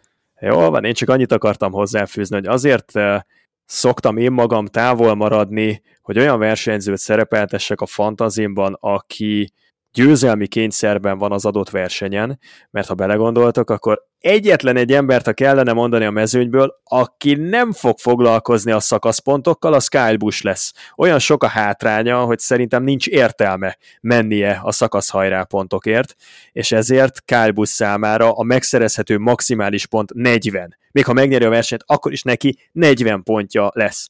Lehet, hogy valaki ezzel szemben a 8.-9. helyen fejezi be a futamot, de a szakaszpontok miatt sokkal több pontot gyűjt, mint Kyle Busch. És a fantaziban nem az számít, hogy eltalálod a győztest vagy sem, hanem az számít, hogy a legtöbb pontot hozza össze az a quintett, amelyikkel kiállsz. Most meg foglak lepni titeket, ugyanis kikerestem, hogy szerepeltünk ezen a hétvégén, és hát Zoli, nem tudom, hogy mit szólsz ehhez, de te voltál a legjobb négyünk közül. Az 54. Vakok helyen, között a félszemű? Erről van szó, mert az 54. helyen 150 pontot gyűjtöttél, úgyhogy gratulálok a podcastes fordulót, azt te nyerted. Köszönöm szépen. Rögtön én itt jövök mögötted, mindösszesen 21 pont hátrányba, a 104. helyen nagyon szorosan megszerezte a második helyet, ugyanis Roós András alias Morfinak 128 ponttal, azaz 1 ponttal kevesebbet sikerült szerezni, mint nekem. Ő így a 106. helyen végzett, és Moda, te elfelejtettél rakni, vagy ez a 119 pont, ez úgy jött ki, hogy te tényleg tippeltél? Ez a 119, dehogy is, ne vicceljetek, hát itt komoly szakmai elemzések előzték meg ezt a podcast fantazi állítást. Valahogy ebben a szezonban nem akarnak összejönni azok a pikkek, amiket én így megeresztek. Ettől függetlenül én azt gondolom, hogy ez a hét ez mindenki számára zseniálisan sikerült. Én a Zolit úgy képzelem el, hogy ő még járókerettel tolja, amíg mi már csak a tolószékben. Én meg aztán végképp. Úgyhogy ez szerintem egy nagyon erős hét volt. Senki ne abból induljon ki a mostani fantasy tippek hallatában, vagy hallata után, vagy valami ilyesmi ennek a szónak a megfogalmazása, hogy mi egyébként ilyen borzasztóan rossz tippeket szoktunk rakni. Ez igazából taktikai fegyver. De be kell raknod a fantazitba, amit itt mondasz, tehát azért nem lehet hát benne, csak úgy a levegőben fogtatni. Szerepelni is fog. Nekem a taktikám az nagyon-nagyon régóta az már a fantaziban, hogy 4-5 versenyen keresztül altatok. És olyan kis 110-120 pontok jönnek, aztán egyszer bum, és megnyerjük. Hát nem az egész évet nyilvánvalóan, de hát részsikerek. Nem, mert most keresem, hogy ez a taktika, ez hova vezet, és lapoznom kell oda. Tehát, hogy ez hát nem egy jó taktika. Hát volt 2 top 5-ös helyezésem. Azt hiszem, egyszer nyertem is. Ja, most már a top 5 az már a megnyertük kategória, ugye? Hát Zoli, az a helyzet, hogy én a Corey Lajoie féle taktikát választom, tehát bizonyos versenyeken jól szerepelek, az összes többi na, pedig minősíthetetlen. Tehát akkor azt akarod mondani, hogy Corey Lajoie-nak a mostani top 5-ös helyezése Talladegában győzelmet jelent. Akkor irány a hősök tere, állítsd be a navigációt, Dávidkám, lehet menni, frotír töröl közül, és hadd menjen. Kérlek, Zolikám, itt az a helyzet, hogy itt konkrét győzelemről volt szó. Nyilván lehet bizonyos szerepléseket győzelemként értékelni, de hát megint előkerülhet a vakok közt a félszemű király, az úttörő autóval az úthenger kategóriát megöröklő Corey Lajoie-t azért én semmiféle győztesnek nem tekinteném. Ellenben engem, amikor néha egy fantasy pick csak úgy nagyon véletlenül bejön. Úgyhogy ezzel próbáltam menteni a szezonomat, de hát egy picit földbe döngöltél. Szerintem tudjuk, hogy egy jó podcast volt, hogyha 2 embernek is elmegy a hangja a végére, mert hallom, most már boszkolnak és modálnak, és kezd elhalni a hangja így a késői időpont. Nekem meg post-covid-os tünet egyébként, hogy így random elmegy a hangom. Ez tényleg, ez még van. Úgyhogy ez egy jó podcast volt, srácok. Én hátradőltem leginkább, és élveztem, hogy... Még egy dolgot csak, hogy Modát megpiszkálj még egy kicsit. Tehát ez a taktika, amit Moda követ, ez jelenleg a 67. helyre jó. Csodálatos szép ez szám. Kicsit olyan 3,6, nem? Hogy ez így nem jó, de nem is tragikus tulajdonképpen, és természetesen Zetor vezeti továbbra is a fantazit, sőt most egy kicsit el is húzott megint, 6210 egységgel áll az élen, itt a papa a második 6097, és hát harmadik helyen megjelent Dr. Juhász Zoltán, 6018 pont, de talán már a múlt héten is harmadik voltál, nem Zoli? Vagy ez most? Egy hónapja harmadik vagyok, szerintem valami hasonló. Elzolit kellett onnan azt hiszem lerángatni. Vagy nem igen, is tudom, de nagyon közel. Elzoli, de ott van, 12 igen. Pontra van. Jön visszafelé, úgyhogy korábban volt, vagy 40-50 pont előnyöm Elzolival szemben, és most megint hát a 2 héttel ezelőtti Betlimnek köszönhetően ott toporognak az embernek a sarkán, úgyhogy én a harmadik helyen már az idei szezonban nagyon beérném, de azért is betyárosan meg kell szenvedni. Egyébként én meg összességében a 6. helyre visszajöttem, ugye itt az 5., 6., 7. hely között lebegek, hát ez a hét ez nekem katasztrofális volt, de 20 ponton belül az 5. hely, ugye én meg Aquaminerálival csatázom óriásiakat, hát én a top 5-re hajtok már évvégén, hogyha az meg lesz, akkor boldog leszek. Morfi, te pedig a 10. helyen állsz 5791 ponttal, ami egészen jó hajrát mutat, hiszen te mélyebbről jöttél, de most nagyon jól sikerülnek ezek a hetek. Hát mínusz ez a Talladega. Igen, és egyébként érdemes átkattintani, aki még egy motivációt szeretne magának így az év végére, a playoffs fűrre is, ugyanis ugye a rájátszásban is lehet külön nyerni, és hát eddig én azért nagyon büszkén valahol ott az 5.-6. hely környéken voltam, Zoli, te is azt hiszem második voltál ebbe az összevetésben, Talladega után te visszaestél a 10.-re, én pedig a 19.-re, úgyhogy ez jól mutatja, hogy milyen fantasztikus hétvégénk volt. Egyébként ezt Cibus vezeti 1052 ponttal, hogyha csak a rájátszást nézzük. És hogy néztem, ennek a játéknak a tavalyi győztese pedig elengedte, ugyanis nem rakott már a második körben sem senkit, úgyhogy biztos, hogy nem lesz címvédés, ez egyébként én vagyok. De ja, ennyi. Drága hallgatók, ennyi volt mára a Menjetek Körbe podcast. Nagyon szépen köszönjük, hogy itt voltatok velünk, és ne felejtsétek el tényleg kifejteni a véleményeteket a facebook.com/menjetekkörbe.hu oldalon, ahova majd ezt a podcastet vagy a szavazást ki fogjuk rakni, és akkor oda majd légy szíves, írjátok be, mondjátok el nekünk, hogy mi a véleményetek a versenyek utáni bunyókról. Köszönjük szépen a figyelmet, és akkor jövő héten pedig Charlotte Roval után jelentkezünk. Örülünk, hogy itt voltatok velünk újra. Gyertek legközelebb is. Sziasztok! Sziasztok!